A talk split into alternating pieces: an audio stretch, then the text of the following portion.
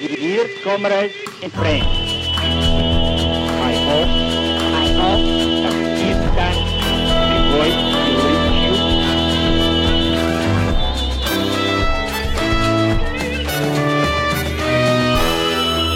Hello, everyone. Welcome to Red Flag Radio, a revolutionary socialist podcast from Australia. Today, we're talking about revolutions in the 21st century, and there have been lots of them actually. There have, and we're going to be joined a little bit later by Hossam El Hamalawy. He's a socialist and a journalist who took part in the uprising in Egypt that overthrew the hated dictator there in 2011. Um, and they say never meet your heroes, but whoever says that should really get some revolutionary socialist heroes because meeting Hossam, uh, whose writings I followed really closely during the revolution, was an absolute treat. Uh, we learnt a lot from him. We did. Um, we're recording this podcast on Gadigal land, uh, land that was stolen, never ceded, that always was and always will be Aboriginal land. So, before we play the interview with Hossam, we did want to talk about revolutions in the 21st century more broadly. Um, I've often heard people say that revolutions are a thing of the past, and you know, mass revolts and things like that are, are really something that belongs to the 20th century. Um, you know, people often learn in school about the Russian Revolution and, and, and moments like that, or the fall of the Berlin Wall, uh, but maybe don't know so much about the more recent history, very recent history, literally currently happening, some of it, uh, of revolts and revolutions in the 21st century. Um, often these revolts kind of come in waves. So 2011, you know, the, the famous Arab Spring um, included countries like Egypt, Tunisia, Bahrain, Algeria, Yemen, Syria, uh, probably more I've forgotten. And, and it had widespread implications beyond the Arab world as well. Like it was very inspiring for, well, people left wing people all over the world. But you know, if you were part of Occupy Wall Street, um, there was a lot of talk of the the Arab Spring there, or the movements of the squares uh, in in Spain. A lot of the the later stuff against austerity in Greece, I think, you know, still drew some inspiration from the Arab Spring. And more recently, um, 2019 was a big year for revolts and revolutions as well. Um, we had Hong Kong, you know, like hundreds of thousands of students and young people, especially participating in these really um, dramatic, you know, showdowns against the the Hong Kong police on university campuses. Uh, we had Chile, again, millions of people involved in strikes and student occupations, and high school students playing a really important role there. Uh, Lebanon, Algeria, Iraq, Sudan. There's so many. Bolivia, I've definitely forgotten some. Um, and actually, even through the pandemic, there have been revolts. Um, so, Belarus in 2020, Myanmar um, and Colombia in 21, Sri Lanka even uh, last year. And of course, this year, I think we've seen the return of like really mass, impressive uh, revolts, things like the Iranian Revolution and, and the massive um, return of class struggle in France and Britain. Yeah, I think one of the things looking at some of the revolutionary waves that have broken out in the 21st century is the surprise uh, that uh, the capitalist class receive uh, when these uprisings take place. And that's a feature of the revolutions that have broken out and revolts and uprisings in the 21st century. Also, all through history, that, you know, both on the capitalist classes side, they can be rudely shocked by. Um, you know, very arrogant attitude towards the masses, the fact that actually revolutions can come seemingly out of nowhere. But even the revolutionary left themselves can be quite surprised by um, the anger that can suddenly be unleashed that was kind of growing under the surface of society. Um, there was a really uh, interesting uh, article from The Economist that came out just two weeks before all of the uprisings of the Arab Spring broke out. Uh, and you get a bit of a sense of just how arrogant the capitalist class and ruling class, particularly the Western ruling class, can be towards the global South and um, the you know Middle East, um, where they said uh, that Arab democracy, a commodity uh, still in short supply, uh, because most people are inured to authoritarian rule as just a fact of life. So just two weeks after this is proclaimed by you know the most preeminent bourgeois newspaper, um, you know one of the most uh, inspiring uh, revolts breaks out uh, challenging authoritarianism and really the structures of Middle Eastern capitalism. Mm. I highly doubt the Economist withdrew that that article with an apology, but yeah, that was pretty common, especially that kind of yeah racist and demeaning uh, idea about the Arab masses that they just love their dictators and you know are obedient.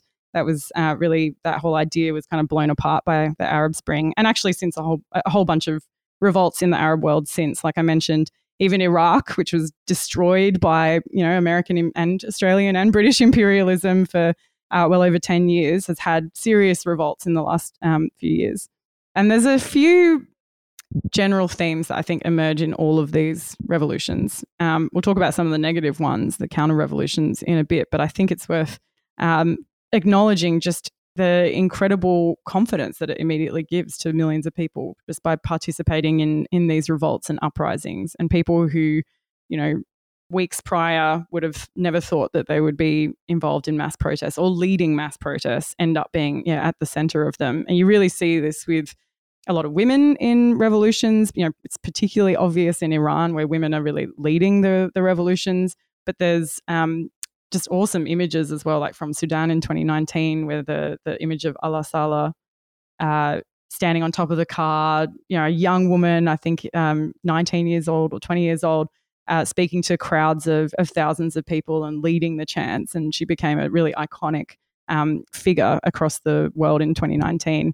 Um, there's other other instances where it kind of just gives this obvious um, confidence to the masses. Like one of my favorites is from uh, Sri Lanka in 2022, so last year, where you know hundreds of people streamed into the palace of uh, Gotabaya Rajapaksa once he had to step down.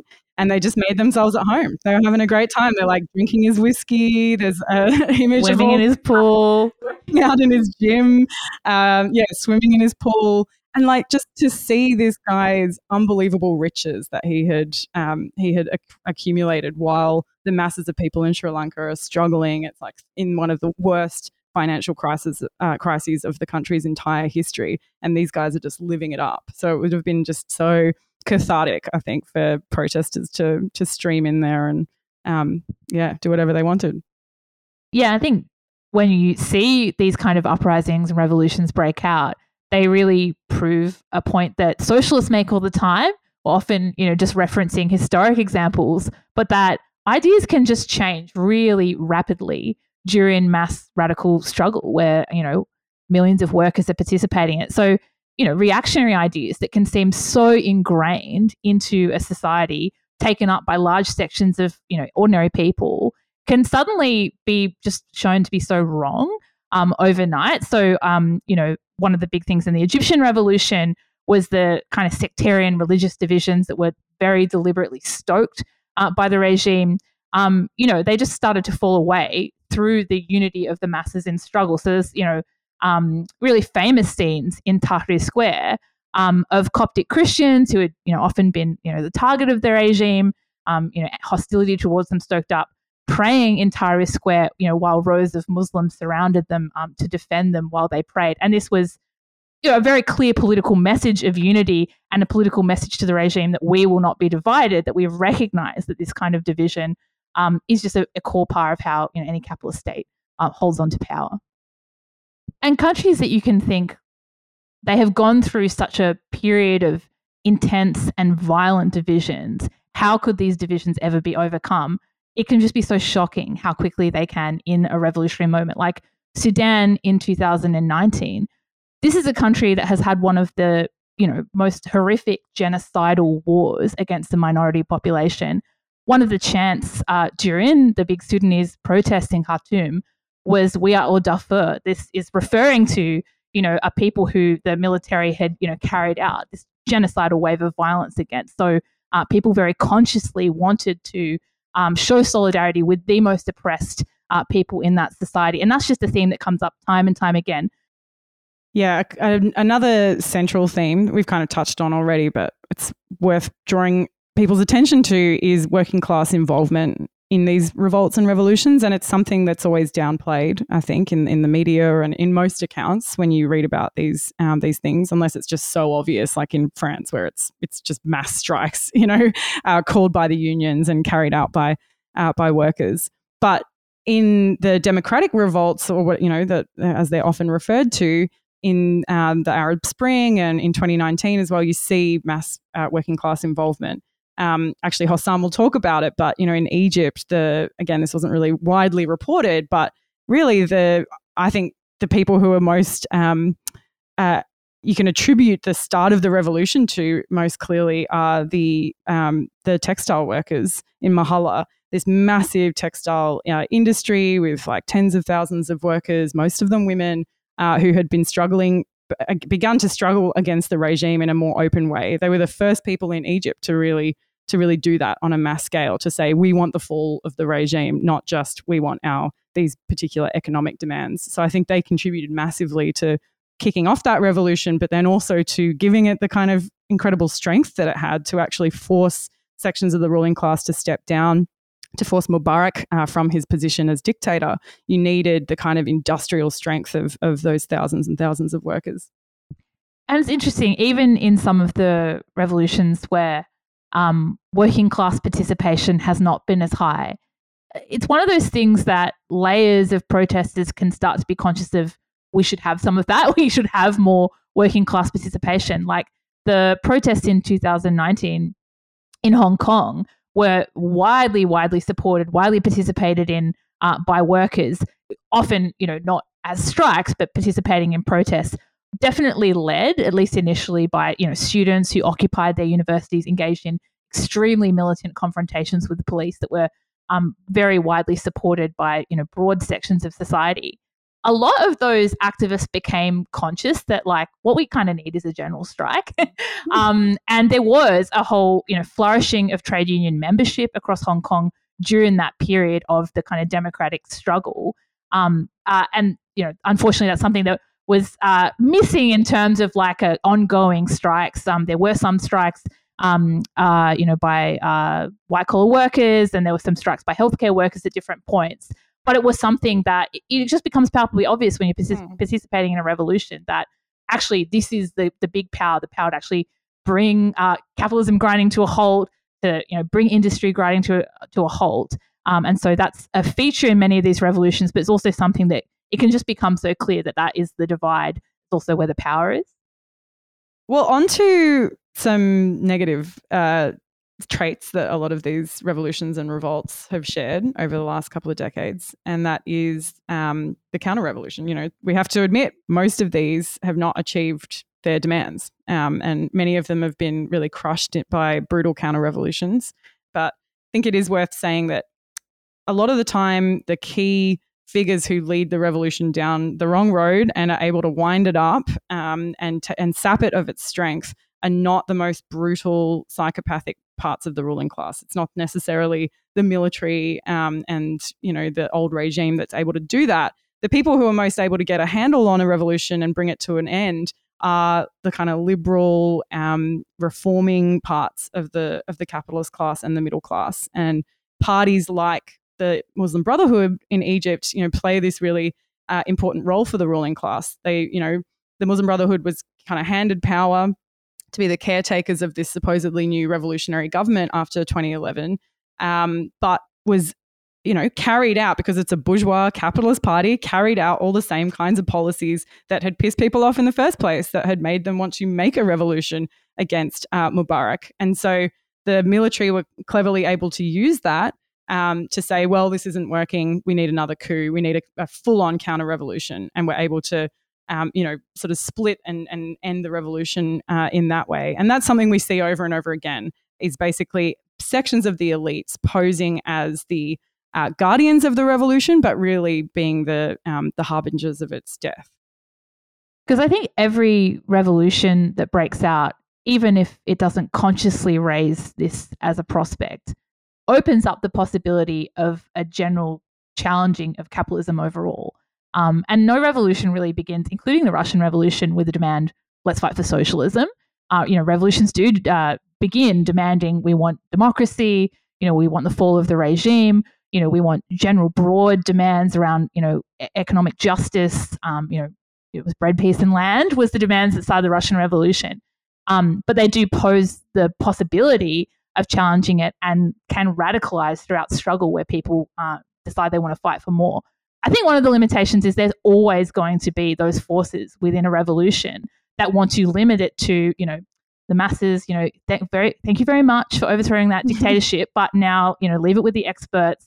Um, you know, we're going to, you know, set up maybe a civilian government with a bit of liberal democracy. Um, not only does that leave the situation open to just full blown counter revolution, but also, um, you know, we, we want to fight for more than that. We want to get rid of capitalism um, uh, altogether. Um, and I think that that is one of the things that's been missing. We need to, you know, rebuild the international socialist movement. And I think in countries where you've seen the most working class participation, there are little glimpses of, you know, what where that things might go in terms of uh, not just challenging a dictatorship, not just challenging some, you know, immediate economic grievance, but actually, you know, getting to the heart of capitalism altogether. Mm. I think one problem as well is the role that those uh, those forces, the you know reforming and liberal forces, can play in just stopping the actual revolt, which is the the heart of the revolution. I mean, it sounds kind of obvious, but like people out in the streets and strikes and working class forms of democracy, those things are what actually drives the revolution. So the second your uh, a movement becomes convinced to stop all of that and wait for change from above, the uh, it opens up a, a, shift to the right at the very least, if not open counter revolution. I mean, that's what you've seen in Chile since 2019, right? Like the right have been able to make uh, hey while the sun has shone uh, since the end of the the kind of big uprising and protests there, um, and has has basically shift been able to shift politics in Chile way to the right, um, and actually maybe even create a worse constitution than they already had. Um, so th- this is again the problem. Once you take away the the fire of actual mass participation, uh, you can end up with something even worse. Well, uh, I guess it's worth saying, I like none of that is inevitable. I mean, you already mentioned Chloe that you know uh, every revolution has faced these problems. Uh, has faced the a potential counter revolution, has faced false friends in the form of you know liberals and and reformists, um, and has also started from less radical demands than than they kind of end up with. Um, so that's not a new problem. It's something that all the revolutions of the 20th century uh, faced as well. Um, but there are kind of limitations that make it more likely to to end up the way a lot of these have in the last 20 years, right? Um, one of the obvious ones is just um, working class people not being central enough to the process. Um, and one thing that you can get in a lot of these countries, you know, where often probably the majority of participants are working class. Um, you know, like some of the stats in Lebanon in 2019 were that 20% of the population was like out in the streets.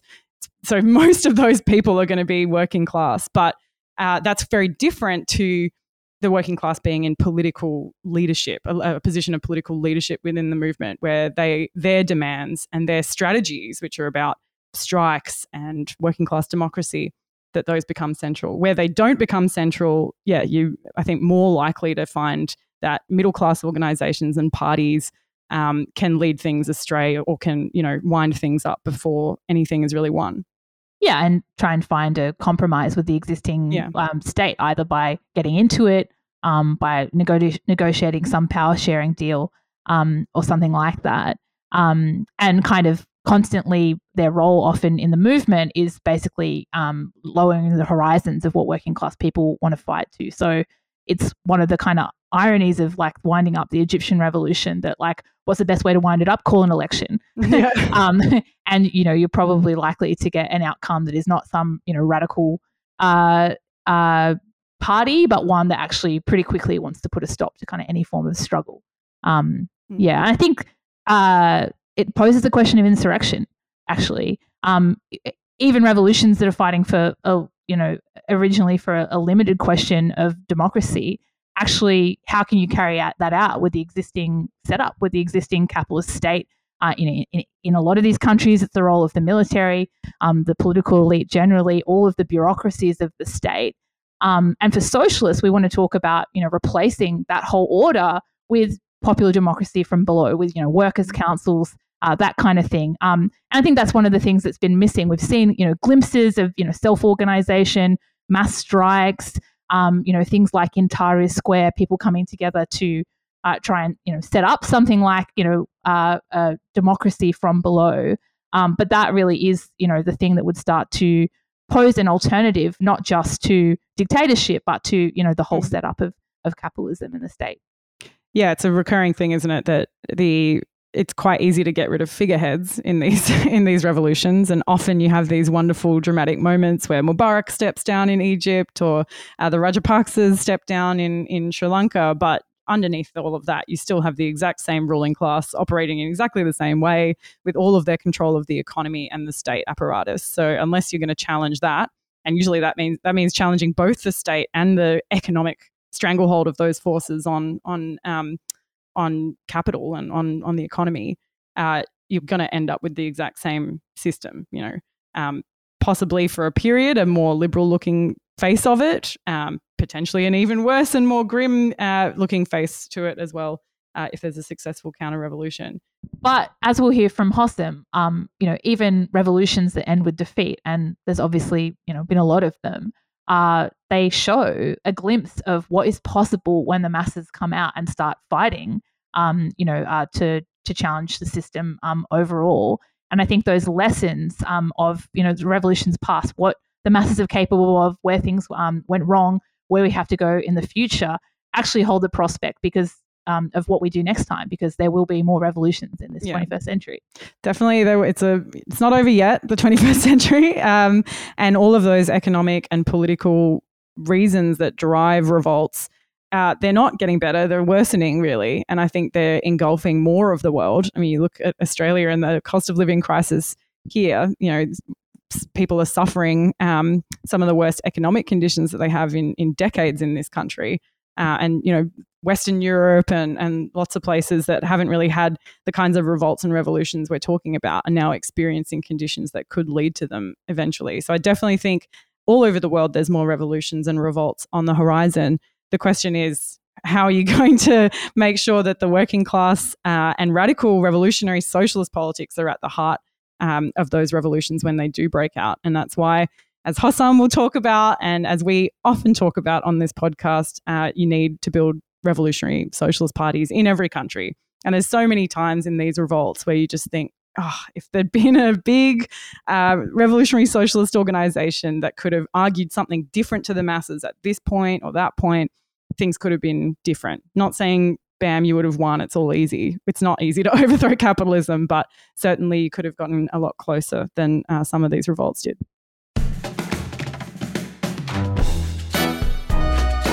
Comrades across the world.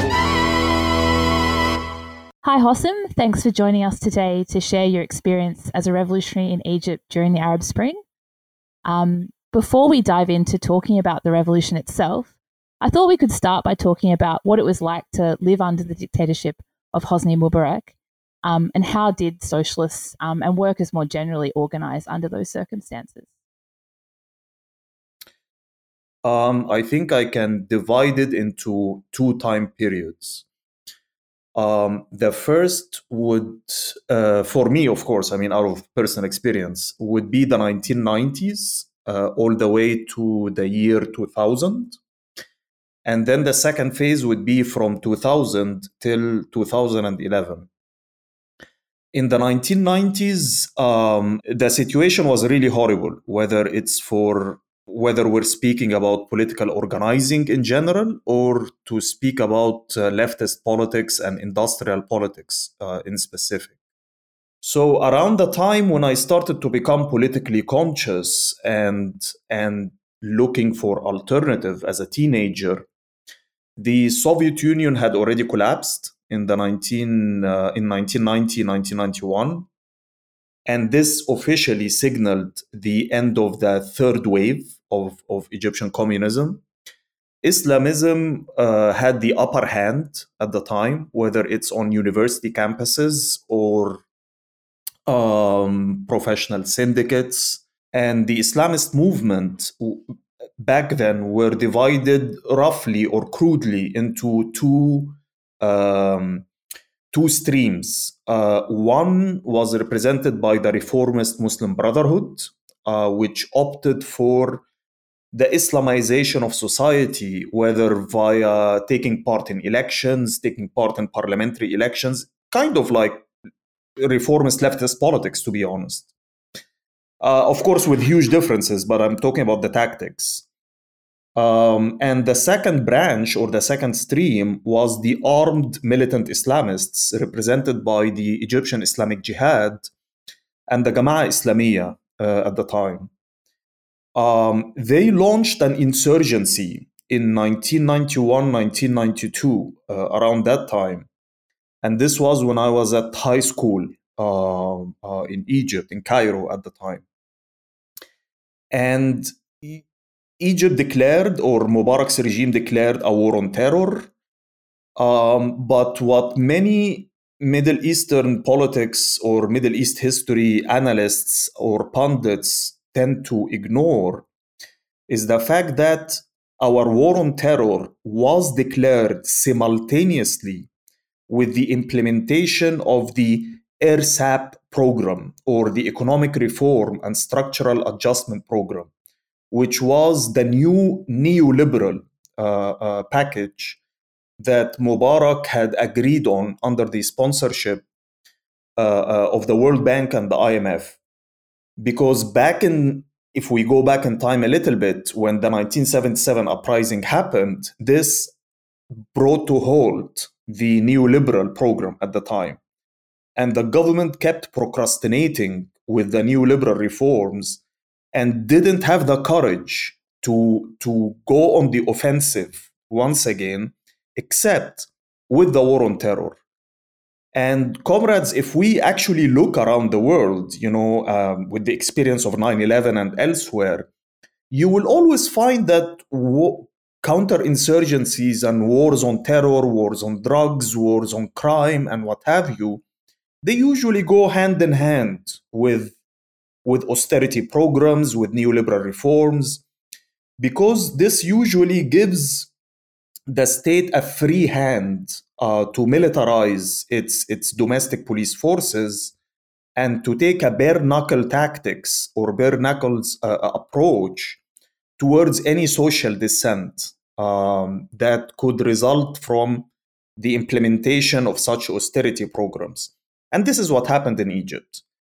Um, as a teenager in the 1990s, I felt that I was under occupation. Um, most of the streets had police checkpoints um, that were heavily armed. Um, they used to stop people randomly in the streets and snatch them, and then they would disappear. Um, the government went in and nationalized, basically, in effect, all the professional syndicates the trade unions in Egypt, which were not independent to start with, but um, more restrictions were placed on them.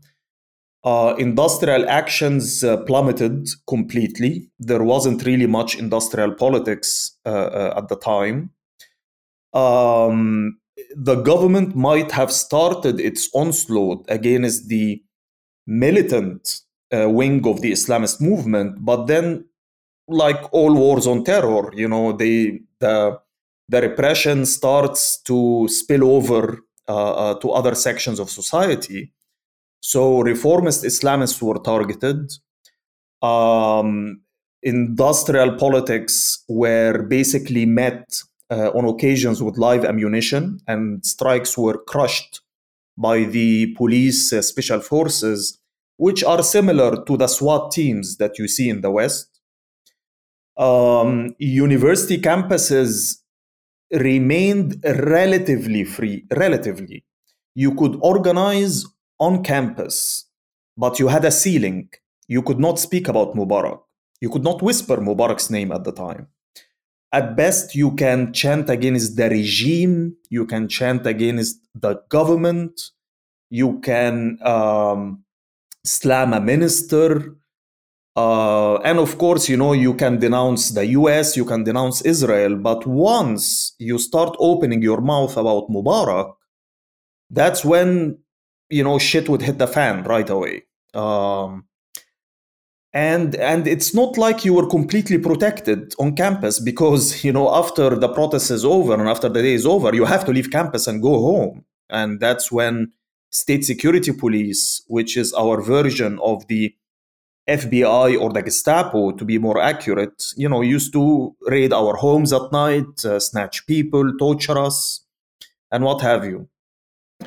So this was the 1990s. These were really, really very rough times uh, uh, in the 1990s. But the turning point uh, came in the year 2000 with the outbreak of the Second Palestinian Intifada. Um, the Palestinian cause has always been a, a, a strong radicalizing factor for Egyptian youth uh, across the decades, not just under Mubarak. So comes the Second Palestinian Intifada, and this would launch or, or this would mark the second phase, basically, of our lives under Mubarak. Um, a huge wave of protest engulfed the um, uh, the university campuses at the time, and the government basically went in and crushed it um, uh, ruthlessly. Uh, this was, for example, my the first time I was detained and tortured by state security police was the year 2000 during this wave of arrests. Um, and the protests died or subsided a little bit, only to be revived once again in March, April 2002. And this was when Sharon, uh, Ariel Sharon, sent uh, his tanks into the West Bank cities. And that's when you had the infamous massacres in Jenin and elsewhere. Uh, this triggered a two day, uh, strong rioting and, pro- and protests in Giza uh, in the vicinity of Cairo University, and it was dubbed as the Cairo University Intifada uh, at the time. And I recall this was the first time in my life that I would hear um, uh, slogans, uh, explicitly anti Mubarak slogans. Um, I, I, like thousands, had the courage at the time to to start chanting حسني مبارك زي شارون نفس الشكل ونفس اللون حسني مبارك is just like Sharon he's the same color he's the same figure um, now all of these years of continuously organizing and continuously trying to uh, uh, like grab a margin where we can freely organize in um, started producing results. Uh, meaning in 2004 the egyptian opposition got together and we launched uh, the kifaya movement which kifaya is arabic for enough. And kifaya was explicitly uh, against mubarak and against the succession scheme that he was uh, uh, preparing for his son gamal at the time. Now this would i mean if, if someone in the 1990s would have told me that you know we can organize a protest in the heart of cairo uh, explicitly against mubarak and his family you know this would have been uh, completely insane. But thanks to years of organizing and thanks to years of fighting in the streets we've managed to get this margin uh, where we can freely relatively freely move now, Kifaya started organizing protests in, in downtown Cairo mainly, but sometimes, you know, in other provinces like Alexandria and elsewhere. But generally, the Kifaya protests usually used to attract from 20 people up to maybe 1,000 on a very good day, uh, no more than that and it it never really left the middle class ghetto as we called it. Um, most of the Kifaya members or activists were um, uh, university graduates, uh, students, uh, teachers, engineers, pharmacists, doctors, journalists, writers, artists. But Kifaya did not really create roots in, in the working class, whether the blue collar or the white collar uh, working class at the time. Uh, but Kifaya did something, which is electrifying the country uh, using very clever uh, and media savvy tactics. How, how did that happen? Um, in any protest that we organized, no matter how small it was, we always ensured that there would be media coverage. Uh, we would contact in advance uh, Al Jazeera journalists and other satellite TV stations at the time. Um, uh, at the time, private newspapers started mushrooming in Egypt and to have much more space uh, and a higher ceiling of critique against the government. So we were assured that even if it was a small protest, that the visuals and the news of that protest would be transmitted to millions of other Egyptians and actually millions of other Arabs in the region, not just Egyptians.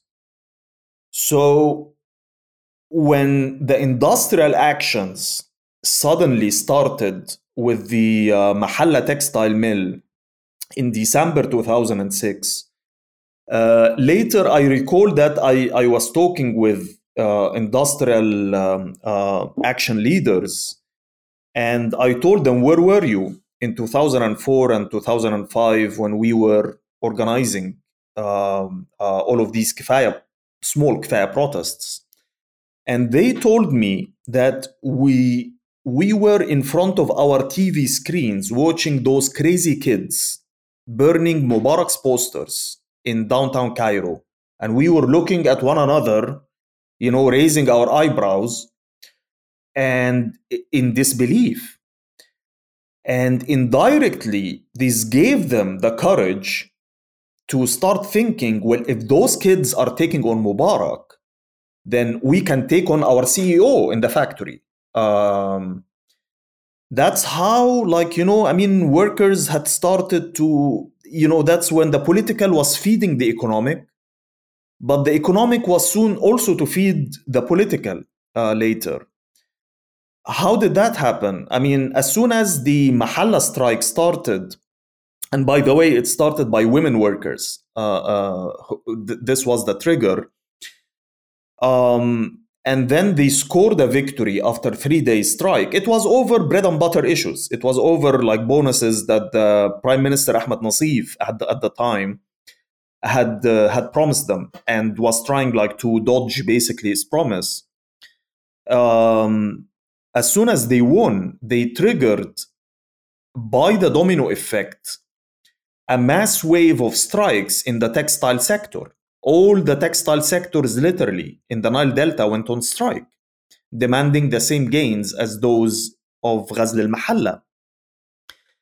And soon the industrial militancy started spilling over to the other sectors. So you had the railway workers were going on strike. Um, you had the cement workers were going on strike. You had, I mean, everyone was was going on strike at the time, except for the military and the police uh, in Egypt. Literally every single sector these industrial actions were primarily over bread and butter issues. Um, one of the liberal dissidents at the time, uh, a, famous journalist, um, was cited saying, So all of this fuss over raising the food allowance by 12 Egyptian pounds, that's it? That, you know, thousands are going on strike for 12 Egyptian pounds? But but here is the thing, you know, you have to read be, between the lines in order to understand the potential for how these things could evolve. Meaning, in a country where um, an emergency law was in effect, and an emergency law would ban the assembly of more than five people. By the way, these are colonial laws from the time of the Brits um, and you have 27,000 workers, you know, getting together in order to launch a strike over bread and butter issues, they are in effect um, breaking the emergency law. That's a political decision, even if they are not conscious, you know, I mean, of it. Um, in a country where going on strike would mean immediately that the state would send in its forces of repression, primarily the central security forces, and you would still go on strike knowing that you might have to confront those central security forces, that's a political decision. Now, knowing going on strike over bread and butter issues, knowing that state security police might come at night and snatch you from your family and torture you for, for organizing this action, and still you insist on going on with this action, that's a political decision. That's politics. What is politics? In a country where women are second or third class citizens, but still you see women uh, leading those industrial actions, and sometimes they would initiate it in the first place. And Egypt is also a very conservative country. Like, you know, I mean, the idea of a woman leaving her family house to sleep somewhere else, I mean, this is not really conceivable. But still, these women would leave their husbands and families in order to sleep in the factory that they have occupied under the same roof uh, with male workers, facing the risk of prostitution charges being leveled against them, but still they would insist on going ahead with the strike and challenging those gender roles. That's politics in a country where Coptic Christians are second or third class citizens, but you find that in, in places where there is a substantial Coptic presence, that Muslim workers would elect Coptic workers to lead their industrial action. So, I mean, this is politics. You're confronting sectarianism here, religious sectarianism. Comes 2010, um, and that's when you had the infamous incident of the murder of an Egyptian youth named Khalid Said, who later became like the icon for the 2011 revolution. Uh, he was a middle class Alexandrian young man, and he was brutally uh, uh, tortured and killed by the uh, by the police. And this triggered uh, protests and anger in Egypt but Khalid Said was not the first one to die on the hands of the Egyptian police and was not the first middle class young man who would die on the hands of the Egyptian police. If this incident had happened in the year 2000, this would not have triggered the revolution. If this had happened in the year 2005, this would not have triggered the revolution. But here is where the subjective and the objective conditions also come in you know all of these things that we read about uh, in an abstract sense you know as marxists in books they were happening in front of our eyes now by 2010 after an entire decade of struggles over all sorts of issues egyptians were getting uh, more courageous and more confident when it comes to facing the regime and the police.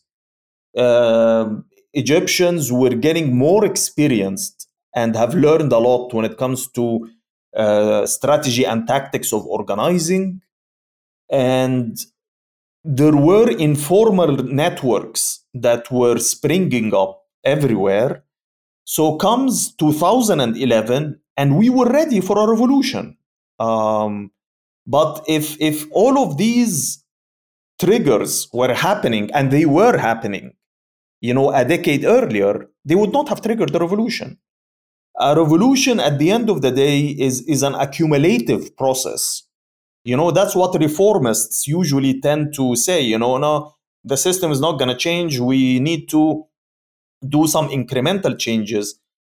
We say yes but in a different uh, uh, scheme that the confidence of the masses you know it increases incrementally through the small wars and the small battles they engage in on almost a daily basis until this anger is accumulated enough so as to explode into a revolution. And they we would be organized also enough so that this spontaneous outburst could be channeled and sustained in organized action later. And that's how we toppled mubarak.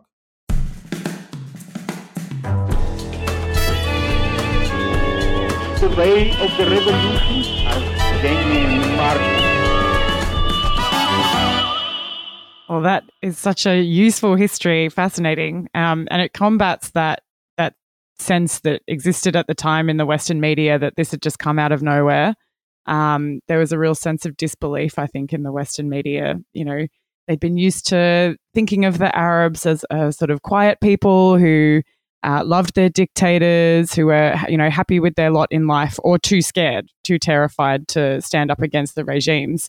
Um, and it just seemed like, oh, suddenly, you know, they're out in the streets in their millions demanding democracy. But yeah, it's very helpful to know about that, um, you know, decades long lead up and that nothing comes from nothing. And also for us here, you know, um, doing kind of similar things that small protests uh, and small campaigns can actually contribute to uh, to some of those bigger, more radical, um, you know, even revolutions in the long run. Um, so I guess we're at you know 2011 now. you've gotten us there. So I guess you know what really. So obviously you've said what lit the spark, but I was wondering if you could mention a little bit about the um, the other countries. You know, this was a, an Arab wide, uh, you know, uh, revolutionary wave. So, what were the some of the connections between what happened in Egypt and what happened in places like Tunisia, Libya, Syria, etc.? So, comes 2010, and we all now are familiar, you know, with the events um, that sparked the revolution in Tunisia when Bouazizi set himself on fire uh, to protest the uh, the actions of the police that who were trying at the time to confiscate, you know, I mean, his source of living, which was the cart that he was selling, you know, I mean, um, uh, stuff on. And this triggered mass protests in Tunisia that soon evolved into a revolution. And this provided for us in, in Egypt like a spark.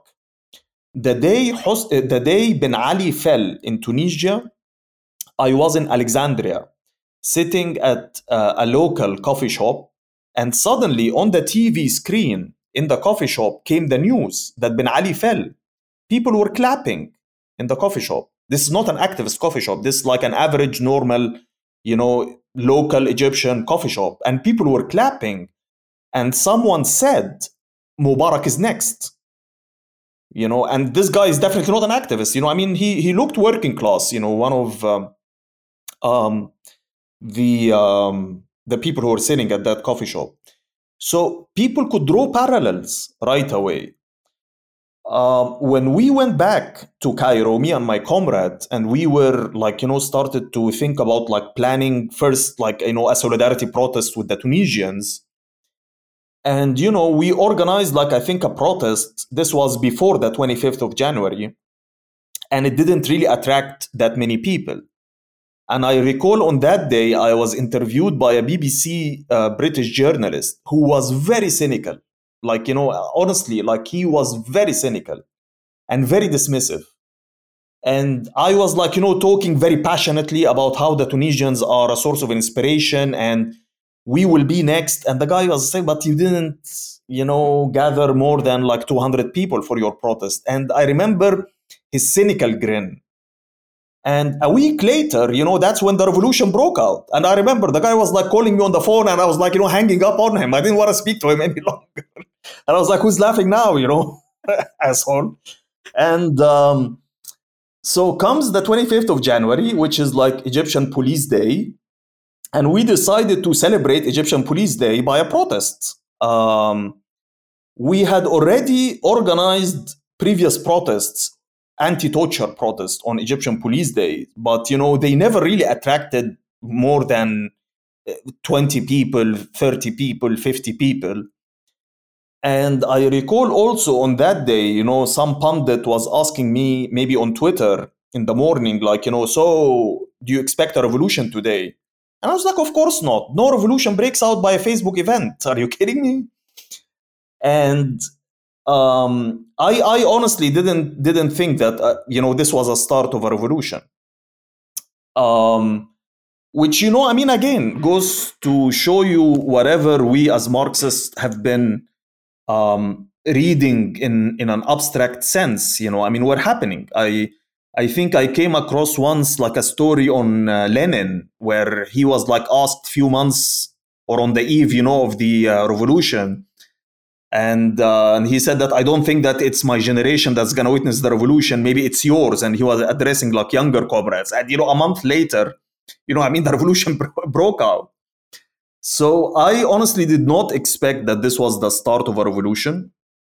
Um, so and the Egyptian people surprised everyone on that day. Um, we we had there were several organizing meetings that took place before the 25th of January, and you know routes were planned, slogans were agreed upon, uh, tasks were delegated, and the ceiling of the demands on that day was generally the demand to impeach the interior minister Habib al Adli um, and to hold police torturers um, uh, accountable, especially those who murdered Khalid Saeed a um, few months before that.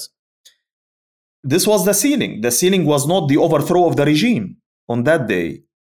But by the end of the day, we were surprised that our calls for protest attracted tens of thousands of Egyptians. This was bigger than anything that we had seen in our lives at the time. And that's when the slogan, you know, I mean, Shab, yurid Isqat al Nizam, the people want the, the downfall of the regime, you know, started like, you know, I mean, spreading like fire among everyone. But still, I was cautious and my estimate was like if we manage to sustain the mobilization till Friday, then we can start talking about like a real revolution, you know, I mean, happening.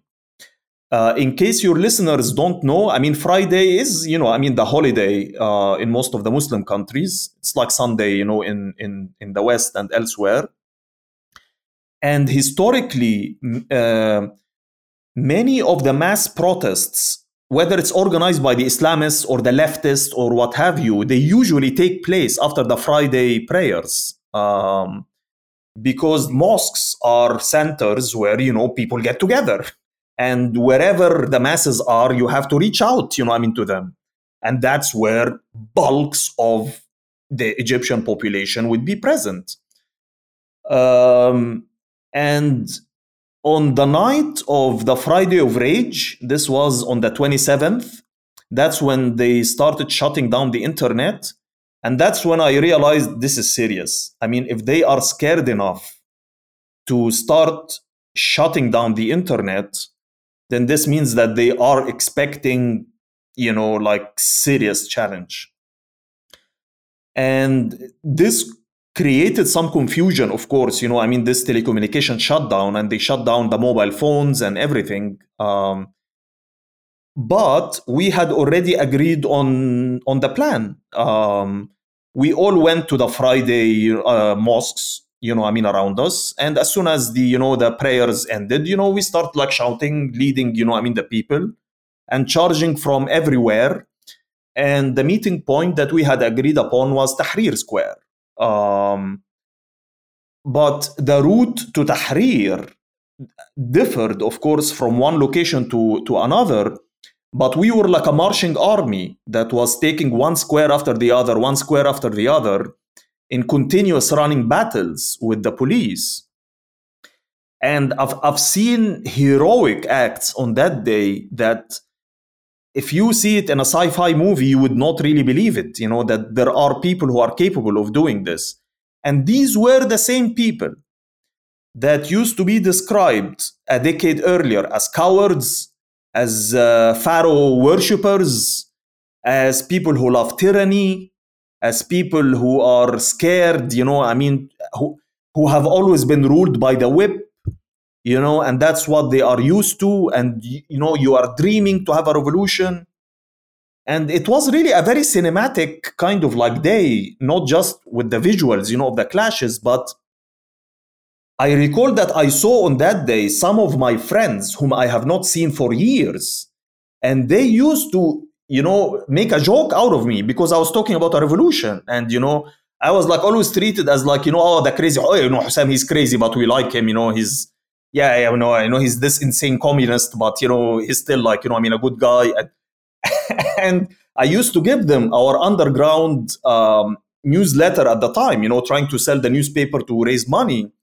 And, you know, they would take it, they'll go through it, you say, Sam, you know, like, it's good stuff, you know, good analysis, but this will never happen, you know, be realistic. And here they were with me, you know, shoulder to shoulder. And we were fighting the police, chanting down with the regime. And we were on our way to take over the capital, basically. So, yeah, that's what happened on that day. wow. Yeah. Well, revolutions always um, demonstrate the power of ordinary people, their collective power. So I was wondering if you have any more good stories about that. I know Tahrir Square was really the center of it in Cairo, but I know in Alexandria as well, you know, millions of people attended some of the big, um, essentially occupations of the center of the city and protests there. So, yeah, what did you see that stood out to you in terms of the power of uh, working class people and ordinary people? In Tahrir Square itself, um, in the beginning, there were no committees to protect the square in the entrances. And because there was no plan, you know, that's it. I mean, there was really no plan. Like, I, I recall that I, uh, in one of the um, uh, pre-revolution meetings when when the revolutionaries were like planning the routes on you know what are we going to do on the 25th of january the question came up from one activist so what are we going to do when we reach tahrir square? And everyone started laughing because no one really believed that you know we will be able to reach tahrir square in the first place. And they were like okay you know when we reach tahrir you know we'll worry about it and when the so-called battle of the camels started that's when the regime sent in you know its criminal thugs mounting horses and camelbacks in in in uh, in scenes that looked like you know one of these like Islamic conquests or medieval you know crusades, um, and the fighting started. That's when right away we started forming these security committees to protect the entrances to the square. People were uh, we had to feed whoever was in the square. So we started forming committees that would provide, you know, food and beverages. We started collecting donations. We started to have like almost a mini press, you know, in the square to distribute leaflets. Um, the revolution brings out the best in people, really. In the same way that the same people, the counter revolution brings out the worst in them, uh, like what happened uh, uh, years later um, if we were big enough as revolutionary socialists at the time and capable of providing leadership for the uprising, this whole story would have ended on the 28th of January and you would have had a victorious revolution. But we were a smaller force at the time, a smaller force that became more influential, you know, as the revolution progressed and as the revolution became much more radicalized. So even people like me who were against the army from the beginning, we were in a minority because the majority of the people still wanted to believe that the army would never open fire on the protesters, that the army is different from the police, that the army is not as corrupt as, as the police. Uh, let's give them a chance. Let's go back to normality most people do not like living in uncertainty. That's any ordinary human being. Most people do not want to live in a jungle. You want to feel secure. You want to you want to feel normal. Revolutions are a very exceptional moment in the history of nations.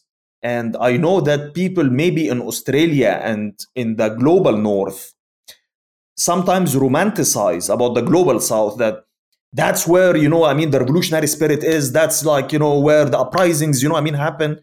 But when was the last revolution we had before 2011 it was in 1919 you know almost like a century before it so revolutions are always a very exceptional moment and this opportunity does not come to you every day so if you're not organized enough in advance, you will see it basically slipping and evaporating into the air afterwards. Because people, and Trotsky describes this brilliantly in his book, you know, The History of the Russian Revolution. There is a common sense. People, till the very last moment, would still want a reform to happen so that they can go back to their normal lives. It's only a tiny minority that has the vision of what's next. So if this tiny minority is not like a substantial tiny minority, then you will end up with a defeated revolution like what we've seen in Egypt and elsewhere. Well, in the face of such a devastating counter revolution that um, you know followed on the heels of 2011, I think it can be hard for a lot of people to hold out hope for radical change in the future. Presumably, that's a feeling a lot of people have in Egypt, uh, in particular, and across the Arab world. Um, and you know, socialists were often told we're idealists that all revolutions are doomed to end in tyranny like that. Um, so, as a revolutionary who's actually lived through a revolution, participated in one, um, what do you think about that? Do you still have hope that another revolution can happen, that we can win in the future, uh, that change can really happen? Revolutions are inevitable. Uh, their victory is not inevitable. Uh, Marxists always get accused, you know, I mean, of being deterministic and they believe in historical inevitability. But we all know this is like the Stalinist uh, crap. But what is inevitable is a revolution. Why is this inevitable? It's because capitalism is a system built on booms and busts. When capitalism goes into a bust, which is like a, depression or an economic crisis, naturally the ruling classes they start attacking the social gains and the uh, welfare of the working class and the other oppressed classes in society that's what happens. I mean it is it's science. It's a, it's the natural law of capitalism. And it is very natural that in the face of this attack that people would start fighting back. Now the severity of the crisis might differ from time to time from country to country. The methods that people fight back would differ from time to time from country to country, but it's a natural law of mankind. You know, it's it's it's that's what human beings do. You know, when they are in this situation. So, no matter whether there is Hossam el Hamalawy or Chloe or this or that or whoever, whether they are revolutionaries or not, whether we exist in life or not, people will always find themselves in a position where they are left within, without really much choice but to fight back. Now, the point is when, when this happens, will Hossam, Chloe, and the others would be there and organized enough so as to carry the struggle forward or we would not be there so that fascists would be there to provide an alternative, reformists would be there to provide an alternative that diffuses actually the militancy into nothing. This is where things are not inevitable, whether for victory or defeat.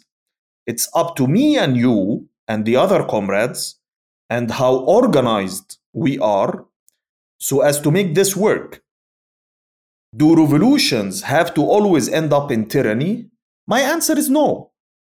Because basically, we have seen during a revolution, when it happens, glimpses of the blueprint of the free society that we want to have in the future. You see glimpses of it. You see glimpses of it of people getting together, and forgetting about the differences between uh, between them. You see people fighting reactionary ideas that they have been uh, accustomed to for so long, whether like women are inferior or people from some color are inferior or people from uh, a different religion or a different sect is are inferior people overcome those ideas and this is what history has taught us.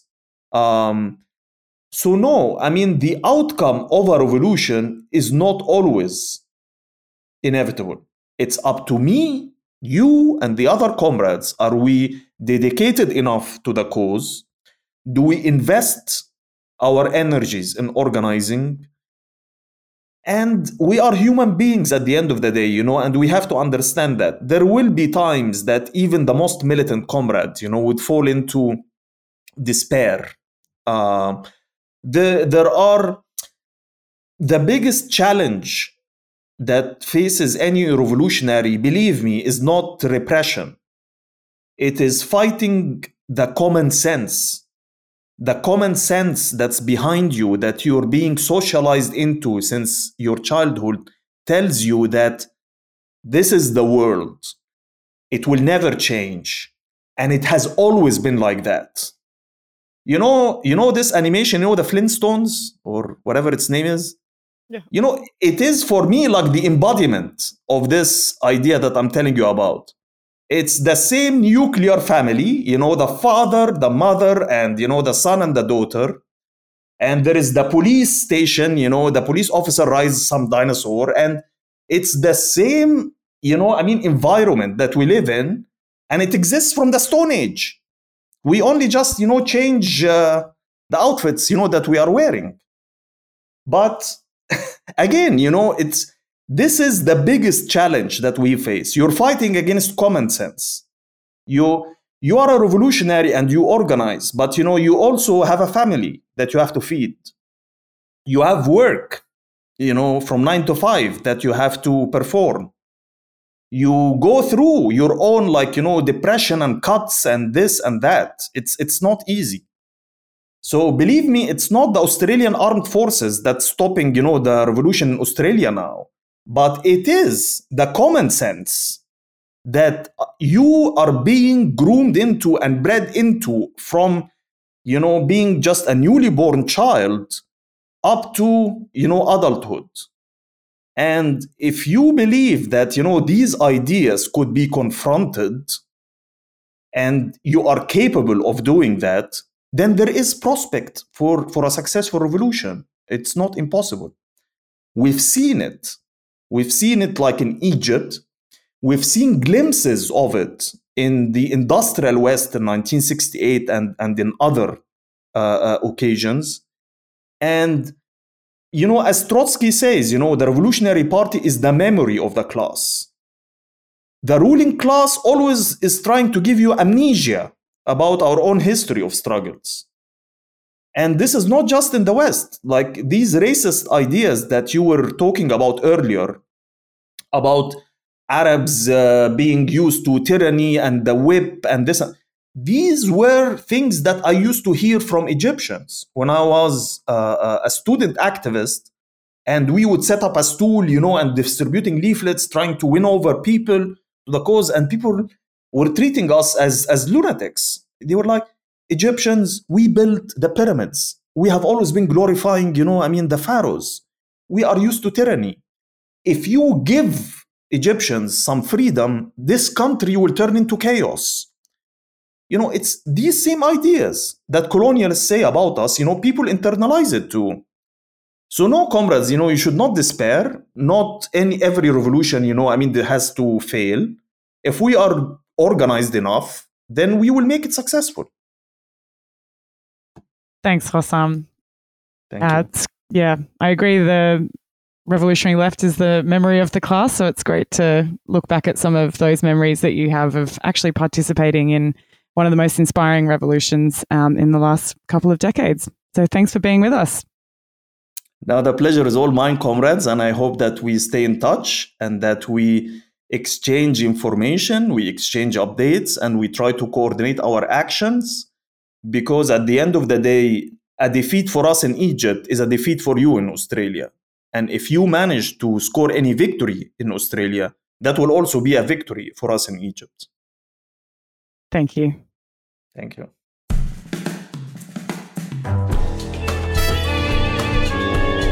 the way of the revolution as Benjamin Martin. Thanks for listening to Red Flag Radio. If you want to follow more of Hossam's writings, uh, check out the show notes for his blog.